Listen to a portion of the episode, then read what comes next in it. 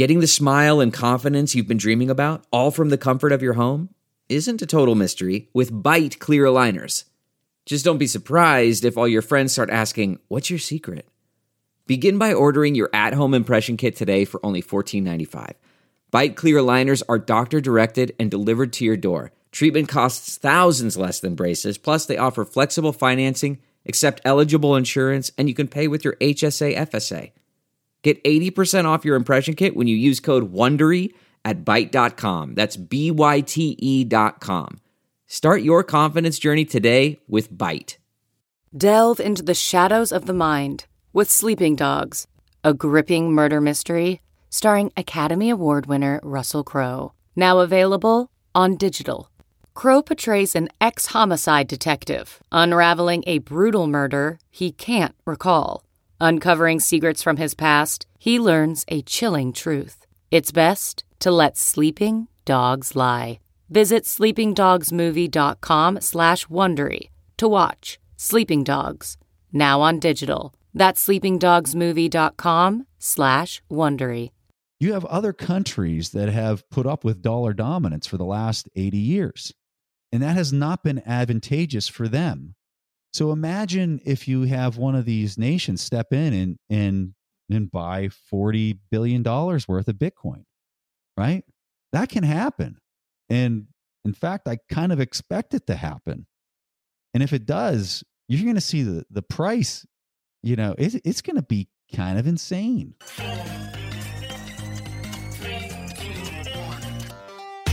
Welcome back to The Breakdown, an everyday analysis breaking down the most important stories in Bitcoin, crypto, and beyond with your host, NLW. The Breakdown is distributed by Coindesk. Welcome back to The Breakdown. It is Friday, March 13th. Friday the 13th, but how could it be crazier than yesterday, right? We are at the end of a week that will be written about for a very long time to come yesterday in the wake of Trump's speech on TV and the NBA and the NHL shutting down and huge numbers of cancellations across domains and the country finally taking the threat of coronavirus seriously, the market had its biggest sell off since 1987's Black Monday. Bitcoin, for its part, had one of the absolute wildest days I've ever seen, going from nearly 8,000 before Trump's speech to at a low last night of 3,800. In fact, while we were recording this podcast, the price of Bitcoin veered between 3,800 and 5,100 and back and forth a bunch of times. So there's no doubt that it is just absolutely wild times out there. Now, my goal with the breakdown is to help you look at that from different angles and think through implications, think through what it might mean, and hopefully help you figure out how you feel about these markets. In some ways, my guest today, Preston Pysh, is a great foil for my guest earlier this week. When I had Ben Hunt on on Wednesday, we discussed market narratives and how the collapsing narrative around the coronavirus is going to actually have impact on a collapsing narrative around the ability for central banks to continuously prop up economies. My conversation with Preston is about what happens on the other side.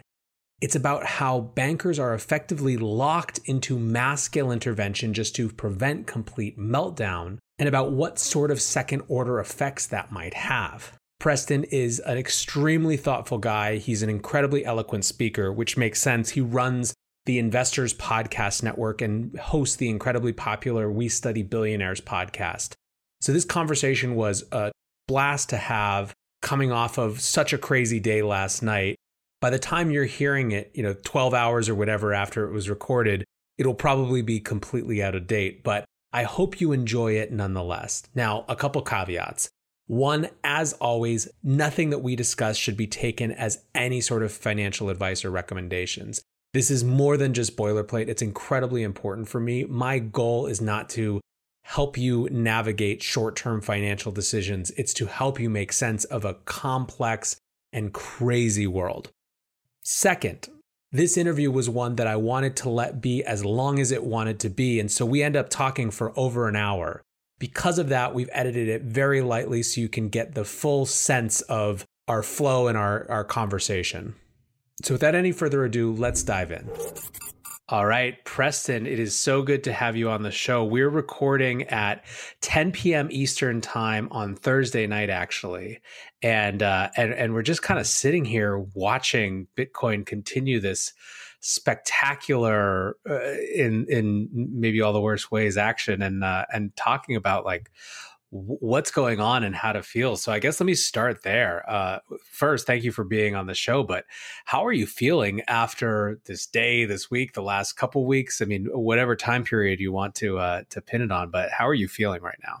Well, I, I'm feeling pretty good, but uh, I think that most market participants are. Especially younger ones. I mean, if you're probably 35 or younger, you've probably never seen anything like this. And I'm I, I, and I'm talking more just the market in general, not just mm-hmm. specifically mm-hmm. to Bitcoin or anything. Um, I mean, this is this reminds me so much of 08, but in my personal opinion, it's going to be a little bit worse than 08. Well, it's going to be a lot worse than 08. So uh, let's let's dig into this a little bit. I guess uh, you know maybe let's start from the markets as a whole. As you've been watching over the last few weeks, uh, you know what what has your thought process been about markets reacting or not reacting? Right, because we had this weird period for about I don't know, I guess pretty much all of February where we knew that this thing was happening in China. We were getting reports. We started to see millions quarantined but we were still printing all time highs o- over here. And they created this very interesting psychic disconnect in some ways. So I guess, uh, you know, let's go back to how you were thinking about this then. So back in January, um, I recorded a show with Erik Townsend about the coronavirus because uh, early on I started reading some stuff out of China, and then you know my my modus operandi is who are some of the leading experts on whatever the topic is and then let me follow those people and let me try to follow people that have two different opinions on it. And so i started following some some accounts out of china that were slipping videos and comments underneath of the firewall and I saw really quickly that what we were seeing over there looked like a military biochem exercise as far as all the stuff that they were wearing, the dead bodies inside of the hospital, the fact that they were con- basically conducting uh, warlike triage on some patients and the other ones they were letting them die. And so I was looking at that scenario. The fact that they barricaded uh, a city with 9 million people in it, and just to put that in context, New York City's probably around 7 million people so the fact that they barricaded an entire city of that size off and just cut down the whole supply chain and everything. I was looking at that and I was, I was saying to myself, and Erik Townsend was another person who was saying it, and that's why we recorded the, our conversation back in January. Uh, we said this is going to be absolutely destructive to just the economy, the global economy, because of the supply chains are going to totally melt down. And for anybody who who conducts large scale purchases, call it a hundred million dollar purchase for a system or whatever. I mean, there's massive supply chains that are all dependent variables on it, call it the iPhone or whatever. And so when I was looking at that, I said, this is not priced in at all. In fact, the market's at a total euphoric stage. You got uh, the entire bond market is priced at a level that is obscene because there's no yield left. It, it, was it's been bid at just epic levels, and there was no yield left anywhere in the world. Um, you know, a little bit of yield nominally here in the U.S., but as far as real real yields, they were negative uh, across the entire duration of the bond yield curve. So when I was looking at that, I was like, this is this is absolutely nuts. Um, and so you know, I, I wasn't to the point where I think you sell everything back in January, but then by the end of February, I have a tool that that you know we sell subscriptions to a tool on our website, and it's a momentum tool that I that I wrote the software for, and the tool really looks at long term volatility trends and then provides momentum recommendations based on those momentum trends. And on the 27th of February, the tool turned red based on which was basically saying, hey, this is a two standard deviation move on the volatility on long term volatility. And so that was on the S&P 500 and I was like, all right, well, that's a sell. And sure enough, this thing has just continued to cascade like we have never ever seen um, in my personal opinion in financial markets and i would i would even describe this maybe as being a little bit more monumental than the 1929 crash simply because you didn't have this situation where you've got a virus that is literally shutting down everything.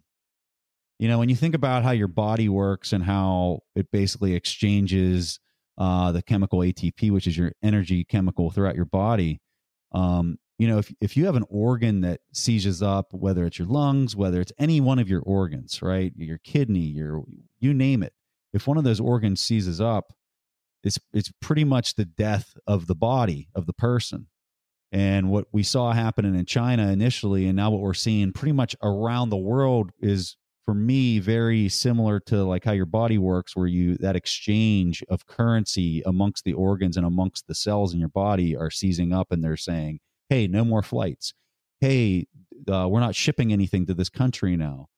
And that is that is a absolute recipe for disaster that's just further laid on top of the uh, currency I'll, I'll call it a currency crisis because you're at the end of this long-term debt cycle that's been running for 80 years you, you're laying those two things on top of each other and i just i don't think anybody who's participating in the markets i don't want to say anybody but a significant amount of people that are participating in the markets have no idea what's what's on the horizon from here. Yeah, well, so this is the interesting thing, right? You had even up until Monday of this week, right? People saying this is a short term correction. Government will step in and fix it, right? In some manner of speaking, there's some some version of that narrative, and the question is, uh, so far the market has rejected what they've seen and we haven't even begun i think to your point to deal with not sort of the uh, market insecurity ramifications of this but the actual uh, economic fallout from entire you know municipalities being shut down for weeks or months at a time and what that means for people's real lived lives right? It's it's actually so one of the things that i think we will look back at this time on as a time when narratives broke down. And one of them that i think is is uh, quite poignant is the idea of uh, an economy as something that is separate from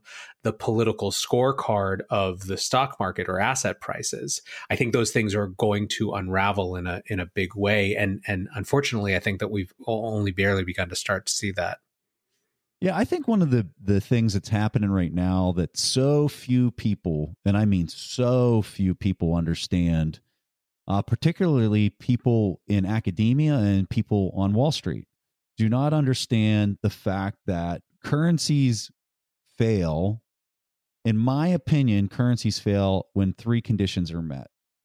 First, when you have a currency that is not pegged, okay, that's that's one of three conditions that have to be met. The second condition is when you have the the currency the or I'm sorry, the, the government is spending at a rate that far exceeds the tax revenues. Okay, that's the second condition of three conditions that all three have to be met. The third condition that has to be met is that the the the, the debt that's denominated in that currency so for the US, this would be their treasury and our bond market, right? That that debt has reached a yield of 0%. When you have those three scenarios that, that are met, that's whenever you start to see the currency that's underlining all that starts to go into a failure. Now, academia has has said for you know decades that fiat currencies you they don't need to be pegged to anything and they're right but they're not right in the long term. They're right in a certain time frame. And so we've watched the you know whenever we came off the gold standard in 71 you saw interest rates peak in the 1981 period of time at around 16% and you've seen them progressively go down which the fed has completely managed that right? They've they've managed that drawdown and now we're at 0% and we're not just 0% here in the US we're 0% globally. And there's nowhere for Japan's money to basically flow into these other markets where yield existed. And so when you have all of all of these fiat currencies, none of them are pegged. All of the governments have a habit of spending way in excess of what they bring in for their tax revenues. And you have interest rates at 0%. You have a currency failure. And so uh, I believe we're there right now. And I think what you're about to see is printing and economic stimulus that has like people cannot even comprehend the amount of stimulus they're about to pump into this thing. It's going to be and and I don't think they're going to do it just at the QE level. I think they're going to do it through UBI, universal basic income where hey, you filed your taxes last year, congratulations, here's $5,000 into your checking account that you used for that. Uh, you know, or whatever the form is, it's going to be something that has to stimulate and it's going to stimulate in a way that we just we can't even comprehend because we've never seen it in our lifetimes. So let's let's actually play this out a little bit uh, in terms of what that might look like right? Because i think that this is a uh, a feeling that more than just you in this space have that we're effectively going to get sort of some version of MMT by default, almost by necessity. Um, so, in the short term, what does that look like? And then, you know, one of the things that I want to make sure of is that listeners from this show, just like uh, participants in crypto markets, don't all come from a finance background. Uh, they come from all over the world. It's one of the things I love about Bitcoin is that it's a place where it collects people who want to have sovereignty over their economic futures, right? So, what does it actually uh, look like? Why can't we'll go really rudimental? Why can't uh, governments just print money to infinity to solve this, and then we'll sort out what happens on the backside? Because another way of saying this is what happens on that backside. Well, they can and they will. I mean, they're gonna they're going to have to because that's how when when you don't have anything pegged and you're in this situation like I've described those three factors, they they will not allow a deflationary bust. Uh, you go, there's a book called uh, This Time is Different, and it profiles all these cases throughout history where you know the currency fails and you get into these situations. It, the, the book has i don't know how many examples probably 50 more examples throughout history where this has happened. So this is nothing new. Um, so when this happens the governments get into this situation where right now right now we're experiencing a deflationary bust Okay. But they're going to print and they're going to print until they actually get reflation. And then they're going to print beyond that. And that's where the thing just comes off the rails is you're going to get, they always end through an inflationary bust in the end when you're in this situation where all the currencies have failed. So, I mean, I, my expectation is that the coming week, you're just going to see just crazy stimulus packages. They're going to somehow ref- they're going to start buying the stock market. You know, I think that's something that people aren't even prepared for. I think that they're going to they're going to have meetings in Congress. They're going to have to change the laws. They're going to have to start buying the stock market um, to bid the price in order to to stop mass chaos. Right. That's that's kind of what they're going to have to do with this because of people not working. People, I mean, think of it from like the airline perspective, or you know these cruise ships or the small businesses in main street that have no one walking past their store anymore like all of those businesses and and uh, people are going to have to be subsidized just to to survive yeah, I mean, I think this is the the part. I the fascinating thing about when we're having this conversation is that literally up until last night, the there was still this debate uh, popularly around whether this was just the flu or whether this was just a, a thing that hurt old people. And now we're having this conversation. And obviously, those of us who have been paying close attention have been kind of fighting against or bristling against that level of discourse. But it really, uh, we are we are basically 24 hours or so now, 25 hours. You know, 25 hours post Tom Hanks, 25 hours post NBA cancellation, uh, and uh, it feels like a lot of folks out there are still really just trying to wrap their heads around what this might mean for, you know, for us collectively, but for them individually as well. I totally agree with you. So let's go back to the the the flip side. So we we continue to, or we we have this massive government intervention. What does you know? Eh, for for those of uh, for for folks who haven't spent a lot of time on what happened in 2008 with sort of the QE, a lot of the problems came when uh, after you know saving the markets from themselves basically the markets wouldn't allow that stimulus to go away right? So what was a crisis time policy became a permanent policy.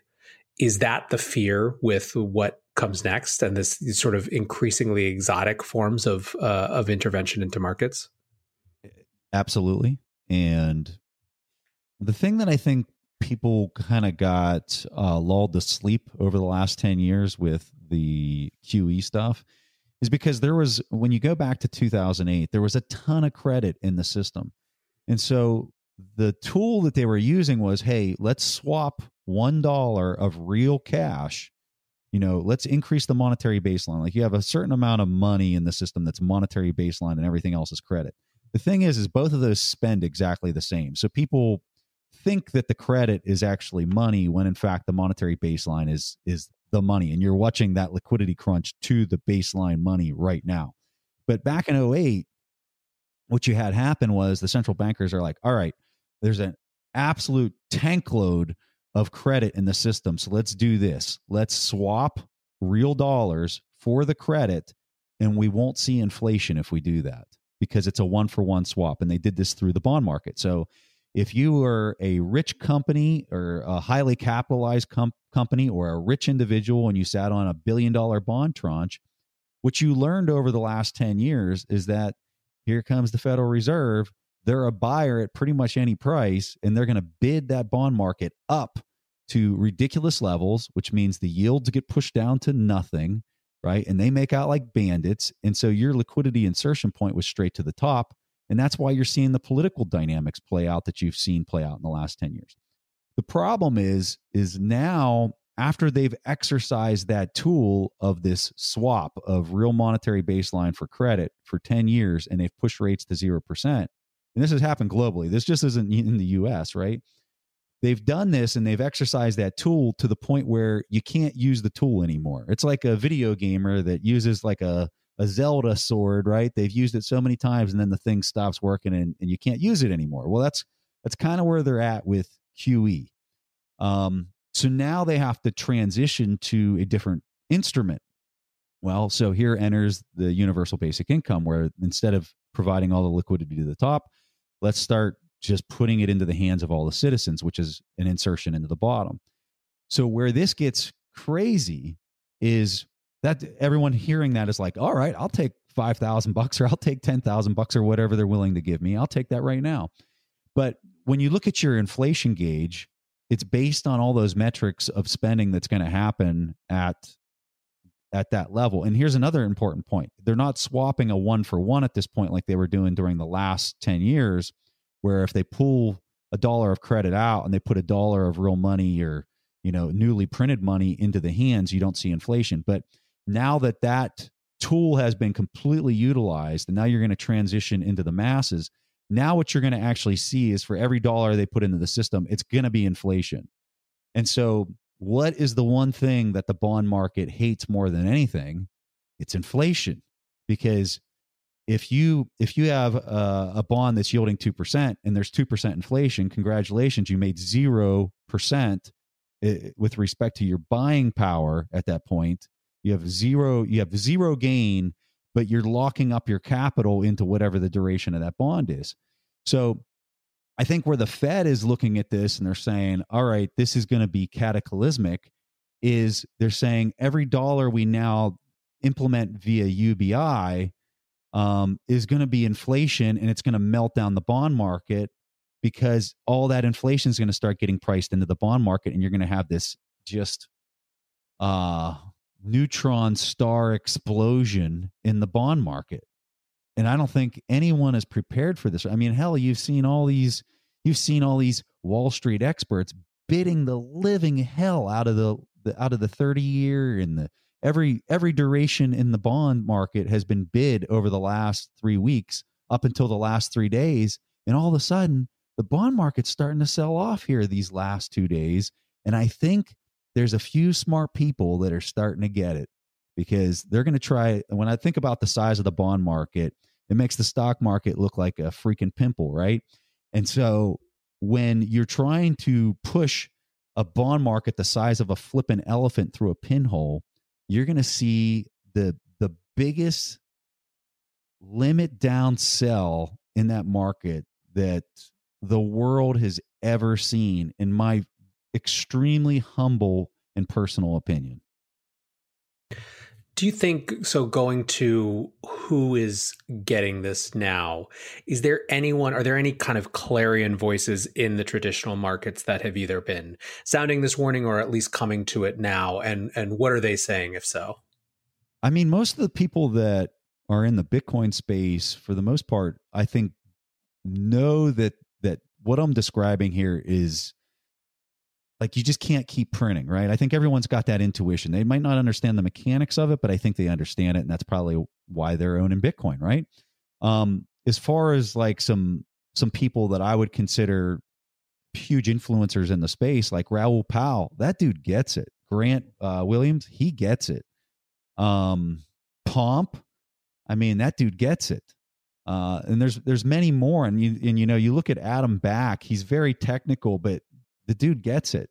So there's people out there that are, in my opinion, voices of reason. Um, but unless you've kind of really studied the living heck out of this, and you come to the table with the mindset that um, what is being done is not fair and not necessarily you know the universe doesn't necessarily really give a crap about whether something's fair it's it's functioning in a way that should align with the greater good of the whole. And so I think people that are approaching it with the mindset of saying, hey, this is not good for the whole, this is good for unique individuals based on the way that it's configured, are looking for how is this going to be resolved? And I think a, a lot of them are arriving at the step of Bitcoin.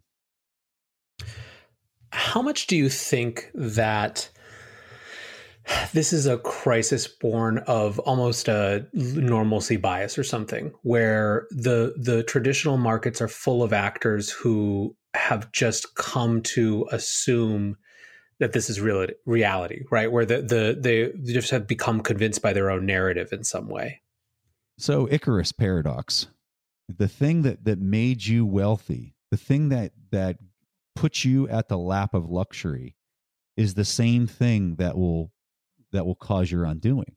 And so think about how many people, especially on Wall Street, um, they have absolutely benefited from this model more than anything we've ever seen. Um, and so that's their Achilles heel is that they've benefited from this because they're looking at something like Bitcoin and saying, that's for a bunch of idiots. Like, who actually thinks that that could possibly hold? And like, oh, that's going to get slaughtered. Like they just totally write it off. They don't want to learn the technology. They don't want to. They just see it as a, as a joke. And you know, in, in my very humble opinion, that's going to be the downfall for a lot of people, is because their success and what and what has led to their success isn't necessarily their skill or their talent. It's more the, where they sat for that moment in time and if they don't start questioning uh, some of their underlying assumptions, it could get pretty crazy for them.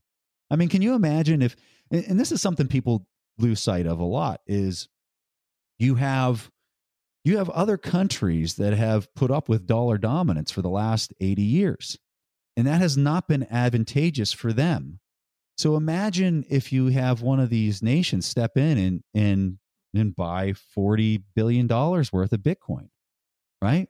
That can happen. And in fact, I kind of expect it to happen. And if it does, you're going to see the, the price, you know, it's, it's going to be kind of insane. So let's let's actually talk. Let's shift over to Bitcoin a little bit from the the the larger markets. Um, one of the big points of conversation over the last few weeks, right, has been the uh, uh, this back and forth debate around the uncorrelated narrative or the safe haven narrative, right? And so first it was, all right, well, we didn't actually mean safe haven, we meant uncorrelated, which I think uh, I actually even did a podcast about how these two narratives got conflated and why they might look the same in practice, but they're actually very different in terms of what you would expect uh, them to predict for an asset's behavior in any given situation.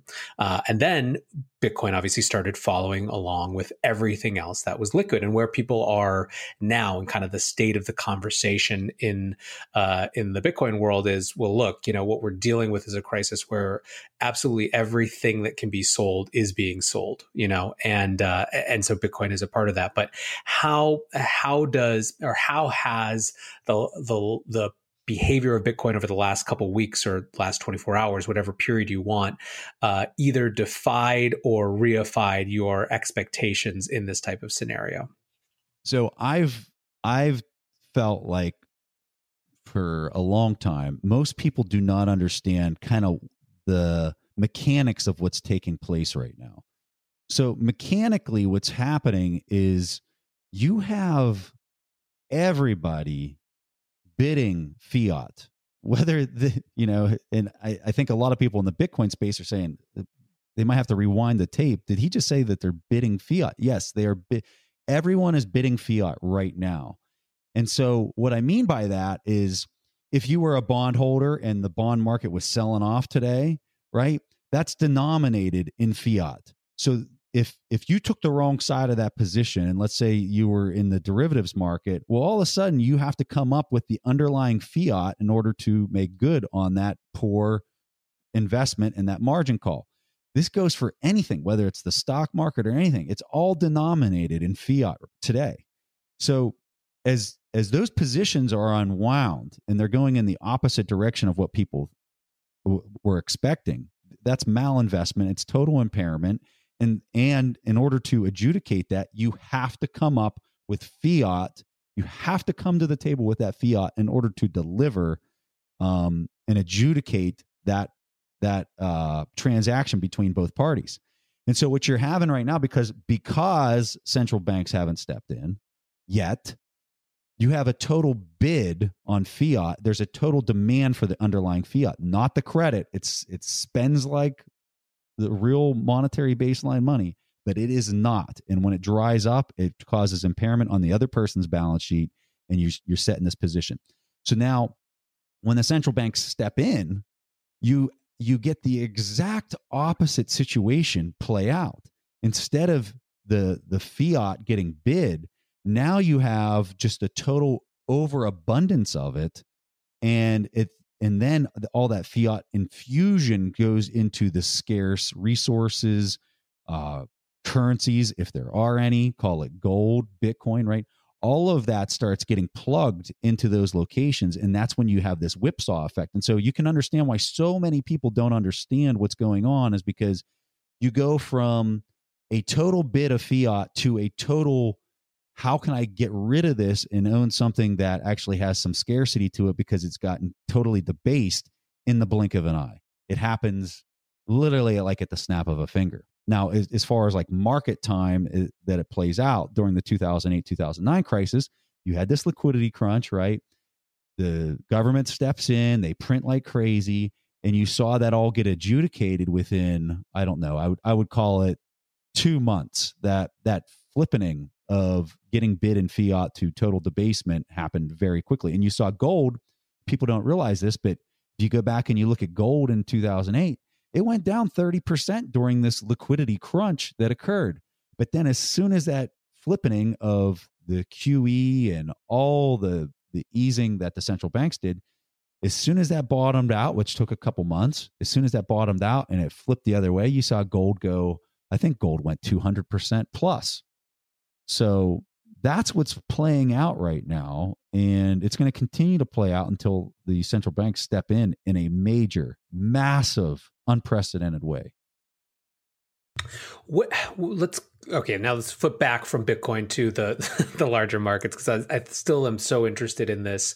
I, like I said, I think people are going to be spending a lot of this coming weekend trying to game this out in their heads, right? So it feels to a lot of folks like central banks are going to have to step in even faster than they did in 2008 uh, with this massive action, and to to your point earlier, in very different ways that aren't just uh, the the toolkit they used before.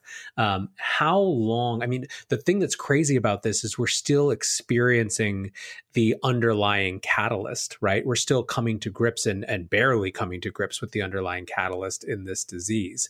How does that factor into what the timescales for these challenges actually even look like? So this is really hard to answer, but I'll tell you how I see things playing out sequentially, right? First, what you're going to see is you're going to see the the massive stimulus that we've mentioned, right? Next, you're going to see the bond market blow up because all that stimulus is going to start creating this inflationary piece that you know if you ask any person on wall street right now whether there's going to be any inflation in the next 30 years they'll laugh at you. They'll say no that's why you know that's why you can go out and get a mortgage right now at 3% or less right? Okay? So they're all they're all pricing as if and that's be and that's nominal. That's not even real right? If you account for 2% inflation, which is going to be way more than that, okay? And that's a very highly controversial statement that many people will disagree with. But if you account for that, like, I mean, that's 1% that the bank's making on a 30 year mortgage. That's the, the how, how can they possibly stay in business with that, right? So for me, the next sequence of, of events after they start printing, then you're going to see the bond market start just selling off like you have never seen a sell off. And then you're going to get into a point where people are saying, hold on, there's something wrong with this currency. Like, this is a currency failure. And then you're going to, and then it's just going to be like, holy hell, what, what can I own that doesn't, you know, and I think you're going to see, um, you're going to see some countries that start stepping in and start seeing what in the world's happening and i think they're going to actually start taking even if they take for a country it's a small position to go ahead and buy you know a billion dollars worth of bitcoin right? And and that's a hedge if that becomes the next global money. I mean what else are they going to buy? What else what other what other currency settlement let me rephrase that. What other settlement currency is there other than gold okay so they can do that and they have been doing that. But now you you've you've got a wrinkle in the equation because you couldn't go to Starbucks and, and spend an ounce of gold, right? Like or a, a small portion of the gold. So now you've kind of turned this on its head, and where you've even turned it on its head in a way that's so different than anything we've seen in history is I can take physical possession of it immediately I don't have to wait to receive it, right? So I think central bankers in some other countries that are looking at this and they're seeing a meltdown in fiat and, and specifically the dollar and the euro are saying, wait a minute, maybe we just have some small exposure. Then all of a sudden it just kind of starts going in a direction that nobody was expecting. At least people that are outside of the the Bitcoin space. So uh, this actually segues into something that I, I, wanted to ask you about too, which is we are again based on just the our proximity to where in the crisis cycle we are. Thinking about this largely from a U.S. standpoint, uh, but this is a global crisis, and obviously it is revealing and reminding of just how interconnected things are. How does this play out in other parts of the world, right? Like we're we're looking at these major economic dislocations and potentially fundamental changes to the way that the economy is run, but it, it stands to reason that some of these uh, fallouts could be even more disastrous in other parts of the world. Yeah, that's hard for me to really speak intelligently on. I I totally agree with you. I just think I think it's really hard to pinpoint where the the most pain is going to be felt. I think from a I will say this, from a medical standpoint, um I think that the people that are handling this probably that are going to come out of this the best are the ones that are the healthiest from a from a generalization of the population the ones that have great work ethic the ones that are equipped medically to be able to handle all this from a the cost of medical and all that kind of stuff. And so when I look at the US, uh, unfortunately, I hate to say this, but I think that we're in a pretty precarious situation to handle this medically. Um, you know, if you have pre-existing conditions, this this virus is you know, from my vantage point, this virus is kind of like uh, a war of attrition. If you get it, and this is from some of the stuff that I've read out of China, if you if you contract the virus, you kind of hold on to you, have those symptoms for a month or more, and then all of a sudden it starts to take a toll, this war of attrition on your body, and then organs start to fail. Call it your kidneys or your lungs, but your body can't continue to fight it for that long period of a t- uh, of time, uh, and that's what's causing the delay. So I think you got tons of people running around with this thing in the U.S. already, and for a healthy person who has a great nutrition, is in shape, they can continue to fight it for a longer period of time. But for people that aren't necessarily what I described, they're going to have a much harder time mm, surviving this thing and the toll that that's going to have on our medical facilities, the toll that's going to have on our insurance industry. My God, I can't even. And I know I sound like a total doom and gloom, but dude, I live in reality. I just look at the numbers, I look at the, the facts and the stats, and and you know, I I position myself in the market based on that, and and I move out. And so when I'm looking at this, I'm saying this is this is nuts, absolutely nuts. This is a once in a lifetime kind of situation. Well, we hope it's a once in a lifetime kind of situation. Yeah, yeah, right? we should, I think we sure do.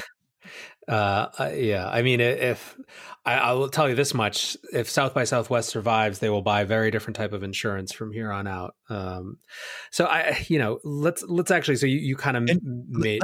i want to yeah, say something. I want to say something yeah. about that real fast. I'm sorry sure, to interrupt you. No, no, no, no interruption. So when you look at how, so I follow Berkshire Hathaway really closely, right? And so Berkshire Hathaway t- Warren and Charlie talk about this every year at the shareholders meeting about how competitive the insurance industry is, right? And how where the money's to be made is in on their float. So they they get all this money, they invest the float into safe investments. And so they've been complaining in recent years because you, a lot of the times you'd put that into fixed income securities, right? And back before 2008, they were yielding higher than 5%, right?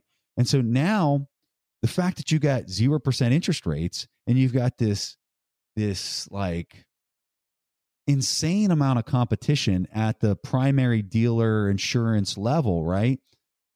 The, i don't know how they're going to be able to cope with the claims that are going to come out of this. Like dude it's it's insane well, th- I mean, this scares me a lot. I think about, I've thought about this from even just from a small consumer dimension, right? So uh, we have a, a, family member who's supposed to get married in New York City in April, and my wife was like, "Well, what if we? What if they have to cancel? The hotel will have to, you know, reimburse them, right?" It's like, "Well, but who? Like, the hotel is is they do they have to do that for everyone? You know, like I was like, there's no scenario, and I was looking at the smallest micro example of this. There's no scenario in which everything doesn't go to litigation to figure out who has to pay for what and who's responsible because it's so outside of the norms of everything, right? There's and, this isn't in the, the normal cancellation policy. And, and think about it from the hotel standpoint this is not their first rodeo for that scenario of a cancellation. So when you sign their contract, you better darn well believe that thing's wired tight that says whatever the whatever the terms and conditions are. I mean, I've dealt with quite a quite a bit of contracts in my life, some very large contracts, 100 million dollar plus type contracts, and let me tell you, um they're no dummies. Like the Hiltons and the Marriotts and all these these companies are not stupid. So are they going to be forgiving with some of the coronavirus stuff at first? Maybe. But in the long game, when it comes down to their survival, dude, they are going to stick to the T's and C's, the terms well, and conditions of the contract. Exactly. I mean, that's the that's the thing is there's there's a point at which it's not a question from a from a financial standpoint about whether they can have forbearance around hardships. It's a if we do we die you know? And so like i mean that's that's the scenario that i can't it's just going to play out so i mean everyone should just get university of phoenix law degrees or something right now you know? Use this time for like um Yeah, it's uh I just that's the kind of scenario that I just keep thinking through and that's i feel like that's where a lot of people are now is really trying to play this out right? Because there's think about it one of the things one of the hallmarks of this uh, this type of expansionary period we've had since 2008 is uh, the disconnect between the uh, asset prices and perception of economic gain as rel- as related to the feeling and reality of economic mobility that people uh, who aren't able to own much of that pie feel right? And so you have all these folks who uh, are not watching the markets right now because they don't feel at least yet you know maybe they have a 401k through their job or whatever but they're still young who are thinking about what happens to their jobs you know or scared because they're they don't want to go to work at the place that they're physically in contact with people you know one of the things that when you get into financial valuation that you were talking about and how the market's been pricing things over the last 10 years the thing that your CAPM models, and this is discount cash flow CAPM models, right? That they every business school in the world teaches this. The one fundamental flaw that every one of these have is it's based on the assumption that you're dealing with a sound currency, right?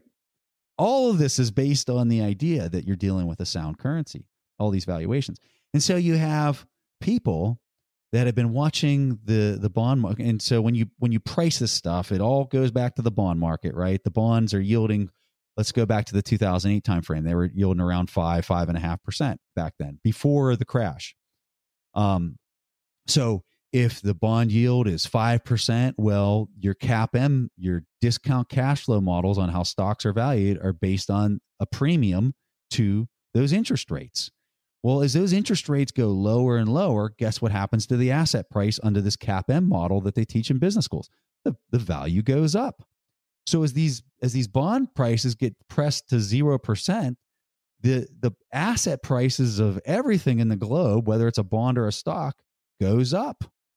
But no one in those models is assuming that the currency is is about to fail in those models right? And that's that is the biggest. If I was going to say there's the biggest uh, misconception in the markets today, that, my friend, is it. So here, here's a question. I'm trying to think of the right way to phrase this, but so there's a bear with me for uh, a, a, a, hopefully not too extended analogy. But there's this episode of West Wing when uh, Martin Sheen uh, President Bartlet has just become president, and he's dealt with a military issue for the first time, where uh, uh, a, an asset has been bombed or an airman has been killed, and it happened to be someone that he was personally close to as his personal physician, and he has a very emotional response where he just wants to bomb the hell out of the place. I can't remember if it's Iran or wherever, right? And the Joint Chiefs bring him a plan, and it's basically taking out a few kind of low target assets or whatever, and they call it a proportional response.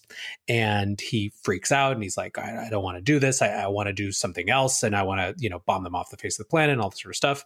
And uh, where this all lands is effectively the, the head of the Joint Chiefs of Staff telling him, there the proportional response isn't good it's not uh, that we we like it it's not that there's uh that that we think that this is a wonderful thing it's just the only thing this is the only thing you do as the as the world's power in the place that you are and I, I wonder is there anything is there a right thing to do for policymakers for the fed next?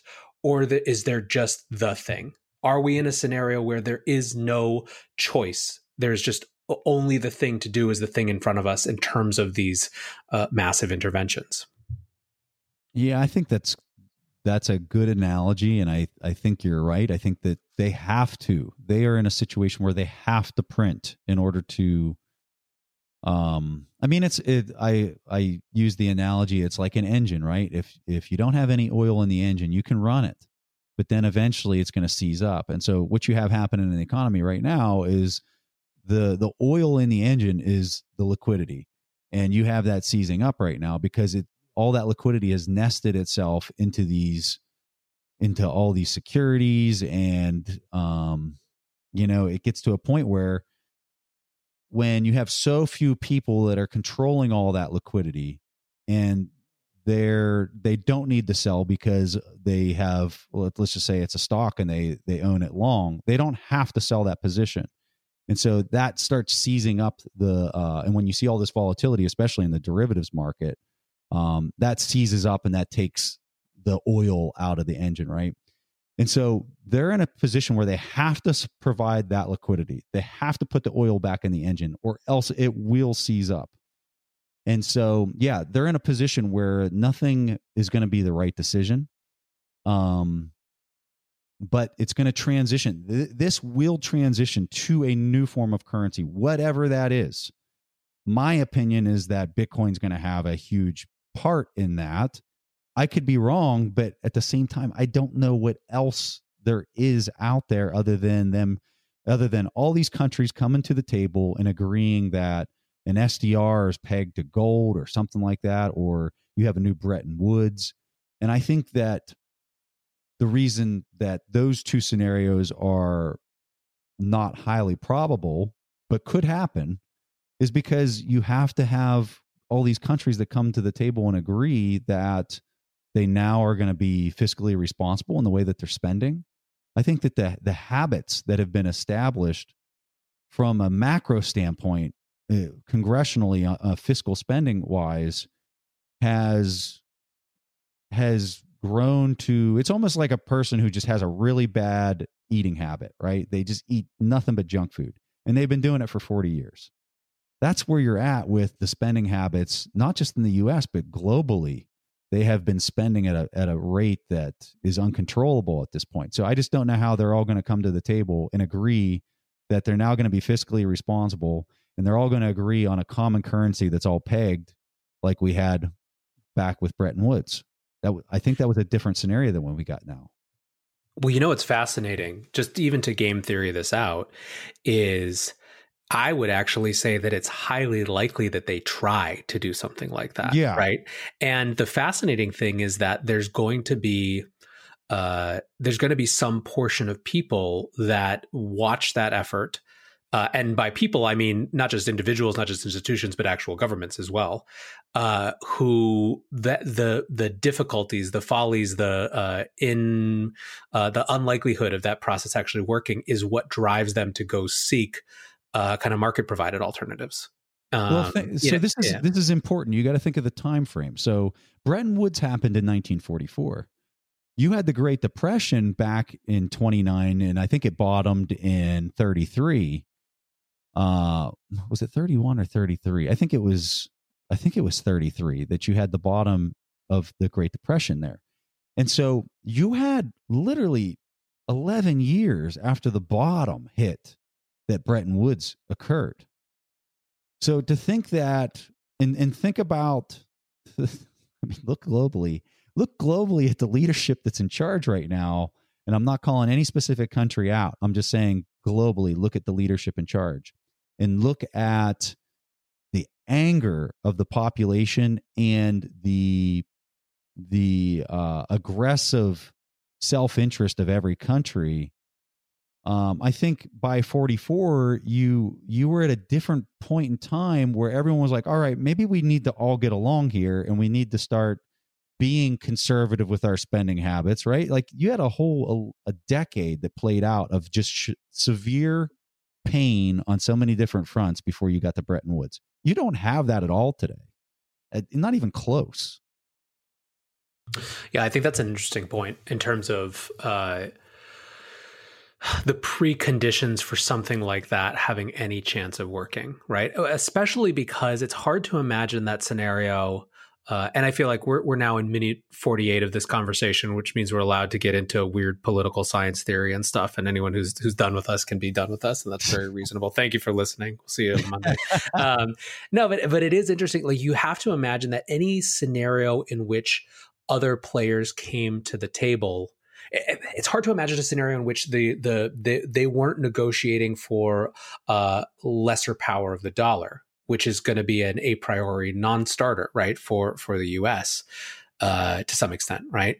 Like, uh, the, well, the, it was the, sold. It was sold on the premise that all the other countries were pegged to the dollar and the dollar was pegged to gold and therefore the the dollar doesn't have an advantage over us was how it was sold but the way that that it was gamed for the next 40 years after 1944 uh well not 40 years uh, 30ish right was that the the US took advantage of the basically spread the dollar and created economic growth by adjusting the money multiplier, which was a ratio off of the gold.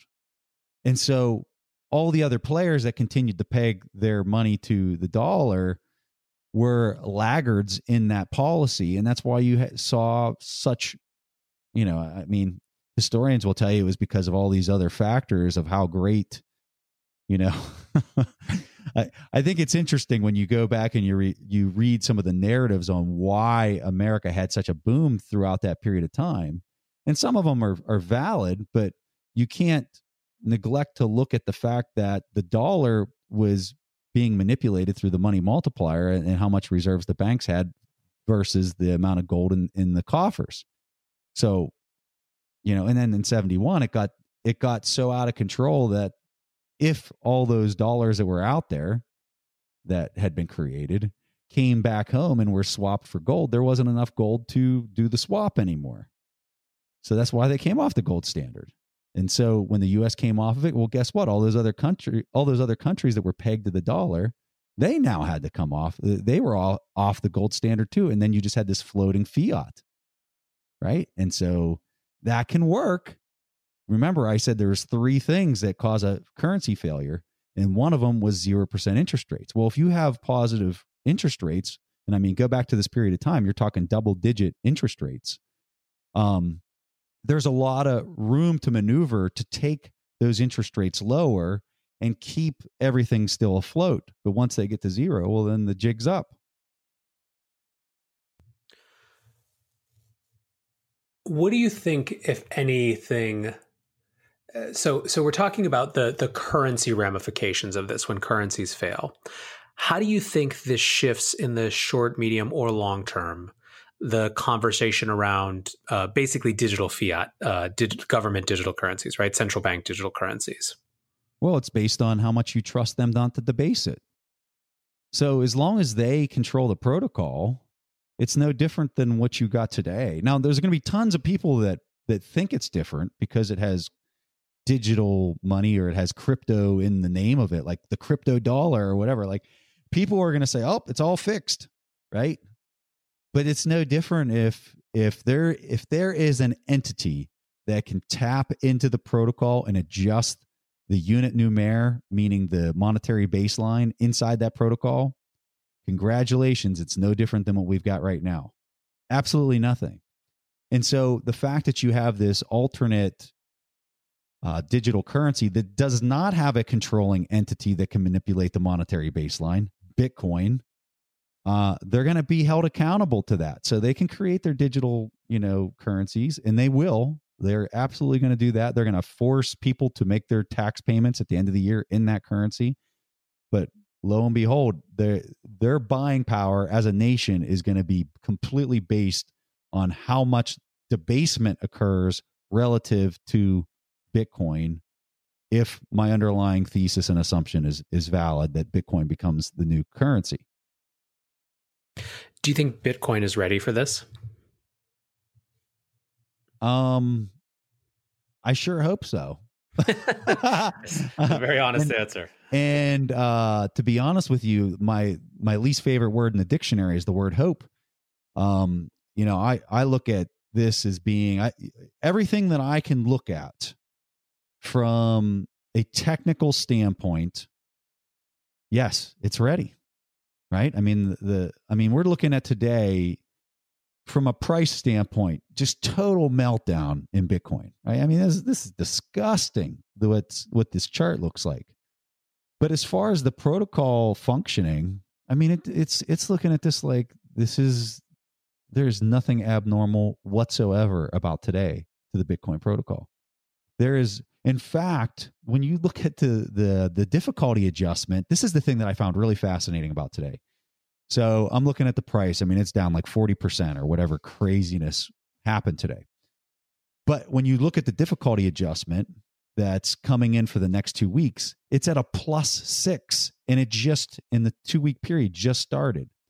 So although the price is getting absolutely bludgeoned, you have all these miners out there that are basically saying, you know what?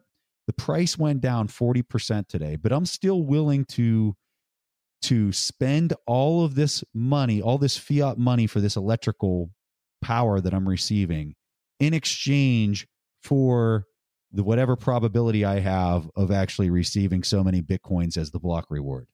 They are they are turning on more mining rigs in this scenario.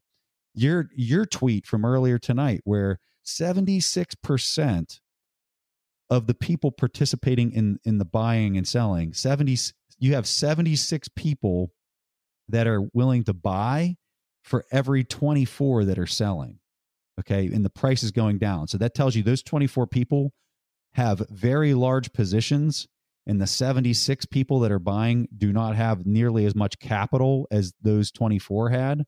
But the numbers of people that are buyers versus sellers tells you something very important that is very abnormal for that type of price move.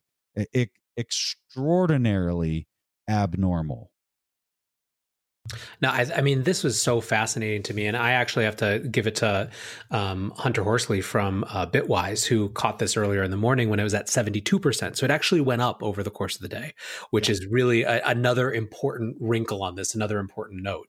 That means that it has gone, and we'll see what it is in, you know, a couple hours when they update it again. Uh, in the span of this conversation while we've been on the call, by the way, we've been between 3,900 and 5,100 where we are now. and so what the, and so, what does that remind you of? It, for me, it reminds me of the 2017 top, right? We saw the exact same thing. We saw the price go from 200,000 down to 16,000 or something like that. Like the moves were astronomical. So if you see those kind of moves on a top, why wouldn't you see those kind of crazy uh, jumps on a bottom, right? I, I it, it's just so similar, but inverted. Yeah, I, th- I, mean, I think what's profound to me, and you know, uh, one thing that I obviously nothing that we say here, you know, normal caveats. There's no financial advice here. It's just opinion and and conversation. But I do think that one of the things as I was doing my podcast today that was profound was to look at that uh, that that one statistic as one of a number of indicators that part of the maturity, the growing maturity of Bitcoin as an asset is this set of people who, you know, they've been called hodlers of last resort, right? Who are uh, convicted and, and strong in their conviction of this system and in its relevance in the future that they're literally I mean I'm in lots of telegram groups where people are uh, kind of posting their their war war buys as as we've been going down the chain today right? But they're like you know look I, I've got conviction. And and and I think to your point it's exactly right that uh, in, in, a weird way, part of the the fact that so much of the top has blown off is an indicator as well that the last couple of years of evangelism for this asset inside the vaunted halls of traditional institutions has been working right? That that argument that people should get off zero as uh, morgan creek talks about is working. But the problem of that or one of the challenges of that is that in this type of scenario you're going to see that right? Uh, reflected in the price as that set of actors with a very different set of priorities has to move and do what they have to do Think think about the people that are buying right now. They have massive conviction. Massive conviction to be buying it after a 40% drop. Think about the people who just sold it. They had nah, so-so conviction. So as they as these buyers step in with that much conviction conviction and they they they eat up all of those sell orders, right? You even get a, a semblance of an upside all those speculators, those weak hand speculators, are coming back into the market to try to run this and, and capture their their loss back, right? And so that I mean that's just how markets function. This is just normal stuff. If it feels absolutely gut wrenching terrible, well then you probably should be doing the exact opposite of how you feel on whatever it is. Well, I think I, I, actually think too to to your point about those institutional weak hands. You got to think too that there's actually a bunch of folks in there who press that buy button, you know, eh, or sorry, that sell button with the heaviest of hearts because they just had to do what they do, and that Absolutely. they actually are strongly convicted. And uh, maybe that's even if that's only ten percent that's still a powerful uh, you know countervailing force at some point. And and so what in the world are they going to do whenever they do get their next liquidity injection via Fed ops, right? They're coming straight back to that thing that was so painful for them to sell, but they had to. They this was this was forced selling today, whether people want to, you know, call it that or not. It is. If you have a margin call, well, guess what? You got to cough it up from somewhere, regardless of, of how good of an investment you think it is. You have to supply the fiat money that is demanded of that denominated security that you that that went the wrong way so we've now we've run an hour i could pick your brain and talk about this for uh, uh, you know a long long time but just to kind of for for those who are listening who are you know they, they're they're not uh, worried about their conviction in Bitcoin. They're worried about the, the kind of world that they're seeing. What gives you a sense of optimism at, at a time like this? You know, it, it's almost like I, I, guess I look at everything in cycles. I think that's how the universe functions. I think that when you break it down into the most subatomic level, everything kind of revolves and, and works in a in a uh, in a manner that's in a cycle, right? And so, uh, I mean, just look at like an electron rotating around a, a, a nucleus. So when I look at this situation right now, especially for Bitcoin folks, they're looking at this and saying, "My God, this is this is the end, right? This is this is midnight. This is the darkest part of the night, right? And the way the universe functions is it is it daylight is coming it's going to start getting lighter and then it's going to it's going to go through that cycle. You have to understand where you're at in these cycles. I, when i look at where we're at right now could it get worse? Actually i think it can. I think that from from a market perspective i think it's i actually think it's going to get a whole lot worse than where we're at right now. But the night is getting darker. We're going to eventually get to a fever pitch where where it's pitch dark and guess what? The light's going to start showing up. And so I think having faith, which is a much more powerful and important word, much more, it's the antithesis of hope, right? I think people have to have faith that they're being led in a direction that is for their own good, that you are going to come out of this better. You have to have that faith that uh, you know the good lord has better things for you on the horizon and i think when you have that and, and you think in a positive direction the universe has to set itself up and function in a way that it supplies it to you and i think that that's going to happen for a lot of people can't imagine a better way to end than there. So, uh, Preston, thank you so much for hanging out late night, and uh, I, am sure that we'll we'll have to come back to this conversation in, in probably a week because it'll be out of date by then. The biggest thing that stands out to me after that conversation with Preston is the enormity of the times that we are living through. No one can truly claim to know how the next few months or even years will play out. All we can do is use our models, both mental and economic and mathematical, to give our best guess about how we see things playing out. But the world is ultimately full of people, and people have agency, and people make decisions, and often those decisions counteract the models that we expected to work. The point of this is simply to say that the best thing you can be doing in this situation is exactly what you're doing educating yourself, thinking, taking in different perspectives, and trying to form your own thesis about how you believe the world is going to change. I hope these types of conversations are a useful tool in that process. So until next week, thanks for listening, and I will be back to break it down for you on Monday. Peace, guys. One, two, three, four. Those are numbers, but you already knew that. If you want to know what number you're going to pay each month for your car, use Kelley Blue Book My Wallet on Auto Trader. They're really good at numbers. Auto Trader.